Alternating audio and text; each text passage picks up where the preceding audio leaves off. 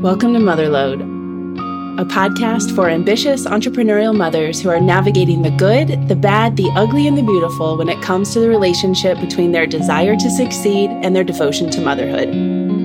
I'm your host, Lindsay Roselle, a serial entrepreneur, growth and performance coach, and boy mama of two.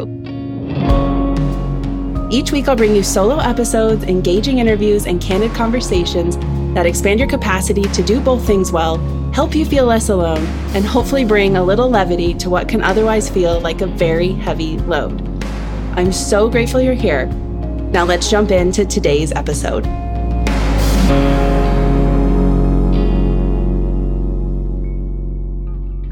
Hello, and welcome back to the show. Today is a little mini episode exploring scarcity one of my favorite topics, especially these days while I am in the midst of my 100K and 100 Days challenge as I record this.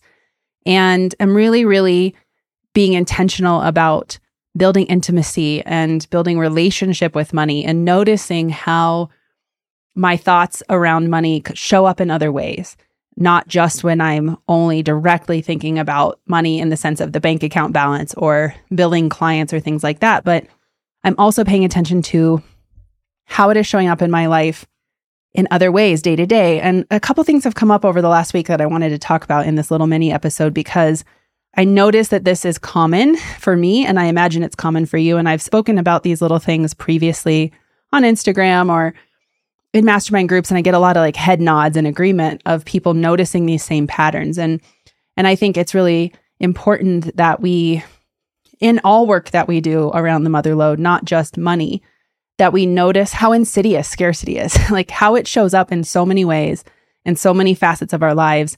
And it may feel like it's something else, or we overlook it, or we dismiss it because it's not directly related to money, but it is the same root of scarcity in our belief system. So, where I noticed this for myself the other day was I wanted to take a bath, and I have a collection of like fancy bath bombs and fancy salt, like bath salt that I've been given as gifts and things like that. And when I went to take a bath, I immediately felt myself hesitate to use like the nice bath salt because I just had this feeling that my, one of my children was going to end up in the bath with me, which is common. And I was like, I don't want to use the nice bath salt if it's like a kid bath. I want to save this for when I can have like a nice, luxurious solo bath. Do you want to know how often I have nice, luxurious solo baths? Never. And so I immediately felt myself go, I don't want to use this nice stuff. I want to save it for like a better occasion. And because I'm so tuned in to noticing this kind of stuff right now and the scarcity mindset, I was like, wow, this is not about like a ritual or really savoring the nice experience. This is a scarcity belief of like, I don't want to waste it on a bath with my kids where I won't get to like, this isn't a deserving enough experience to use the nice stuff. I ended up using it because I noticed this and I was like, I'm going to teach myself a lesson right now. And I'm going to use the nice stuff because I saw it in the drawer. It's been in the drawer for a year. What better time to use it than when you notice it and you're called to use it? And why can't my kids get in the bath with me, even if it has the nice bath salt in it with the flower petals and stuff? Like they'll think it's cool. So we're in the bath and I'm, they're playing and I'm thinking about this stuff. And I realize there's so many other ways that this shows up.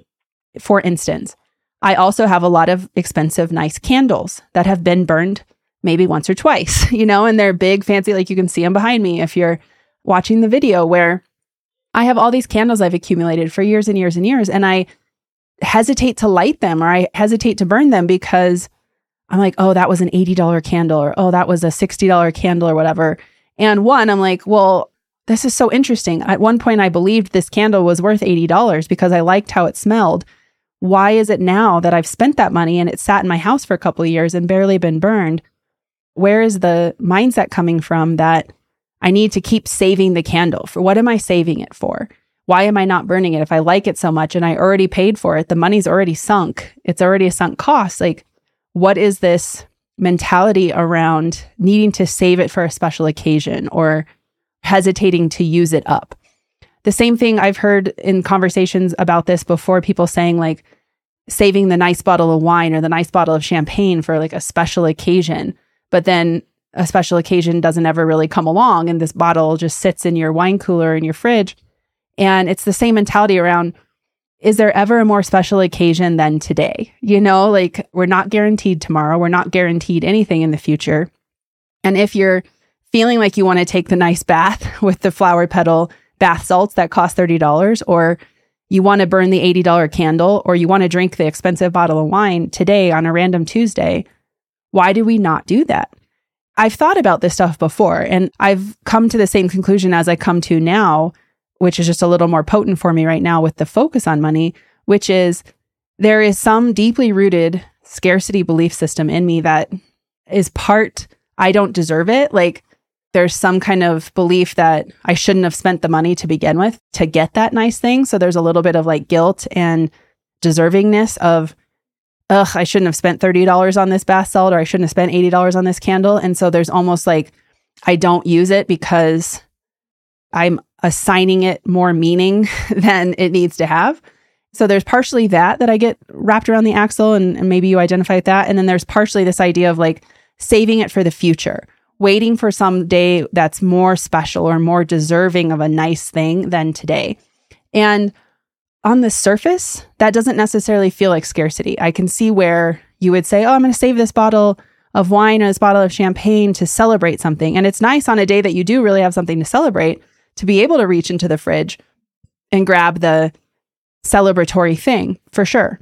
But I think when you start doing that habitually and you start having a lot of nice things or even a few nice things, and your immediate mindset when you start to think about using them is, I need to save this for a day that's more deserving. I need to save this for a special occasion. Instead of using it today on the day where I wanted to take a bath, you know, I opened the drawer to find the cheap bath salt that we buy from Target for the kids we were out of that, but I had the expensive stuff that I bought a year ago from a friend and never used.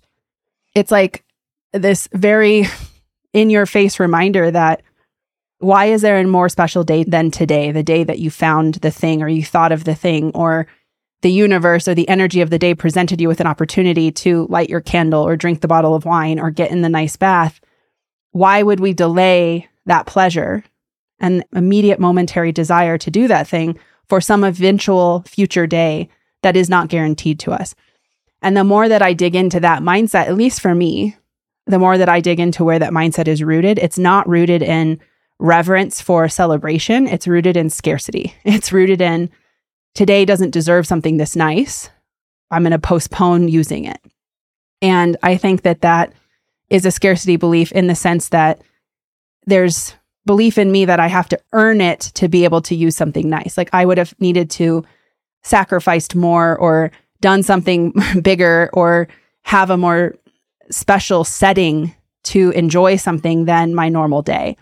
And to me, all that does is when I really, really dig deeply into this, that makes me realize that I am living in the future. Like that's future projection of, of a future that may not come. And it's also discounting being present, which I am in such a practice of trying to be more present. And and the more that you don't enjoy something in the present or you postpone the enjoyment of something in the present for some future eventual outcome, in a case like this, where it's something that you already purchased, you already have, but you're not using, to me, that feels like discounting your own pleasure, your own enjoyment, your own experience in the present moment for some future moment, which I believe is scarcity based because all you have is right now.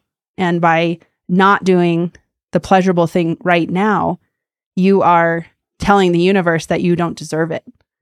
You're telling yourself that you don't deserve it or that you're not worthy in this moment of enjoying that thing. I wanted to bring this up because I think these little moments are such interesting triggers to look at where you might not even notice that when you reach for the nice bath salts or you reach for the nice candle and you have a little voice in your head that goes, eh, I don't want to burn this nice candle today. Or I don't want to get in the bath with these nice bath salts because my kids are going to disrupt it. Or I don't want to open this nice bottle of wine because I'm only going to have a glass and then it's going to sit on on the counter. It's going to go back in the fridge and or there's nothing to celebrate today. I should wait for there to be a day to celebrate something. I think a lot of us have that voice and a lot of us say those things to ourselves and we don't notice where that's really rooted. We just accept that that's a valid thing to say and we go on about our lives. And then days pass and months pass and years pass and you still have the candle sitting on the counter that's never been burned. Or you still have the bottle of wine in the fridge that's never been drunk because you don't have anything that you deem worthy enough to celebrate, or you have the bag of like handcrafted bath salts with hand dried lavender in it that I have that I've never used, even I, though I've had it for a year because I don't think that a bath with my kids is like worthy enough. Even though when I did it the other night, they freaking loved it. They thought it was the coolest thing. There's like flower petals floating around in the bath and it smelled amazing.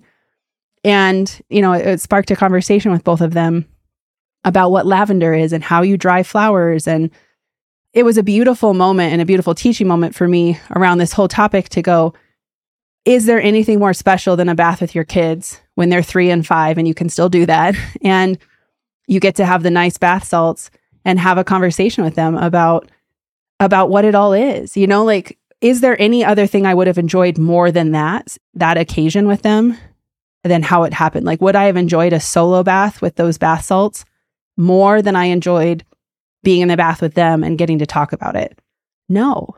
No. You know, like core memory for them to be in the bath with mom and learn about lavender, you know, and now every time they get in the bath, they ask for flowers to float and stuff like that. So I wanted to bring this up because it's so potent for me right now with money, but also because I think this is something for all of us to think about around the nice things around your house, or even they don't even have to be the nice things, but the things that you are not using, the clothes you don't wear, the nice ingredients you don't use, the salts and the soaps and the makeup and all of the skincare and all the things that we accumulate a lot all the things that we use sparingly because we have some scarcity mindset around wanting to save it for the future. So I just wanted to bring this into the realm of your attention and give you something to inquire within about because for me, it's been really interesting to look at how many of those things are around my house, tangible things that I've accumulated where I hesitate to use them. And in the focus on money, I have had a greater awareness of how I think about saving or holding on to things that at one point I invested in for my own pleasure and my own use.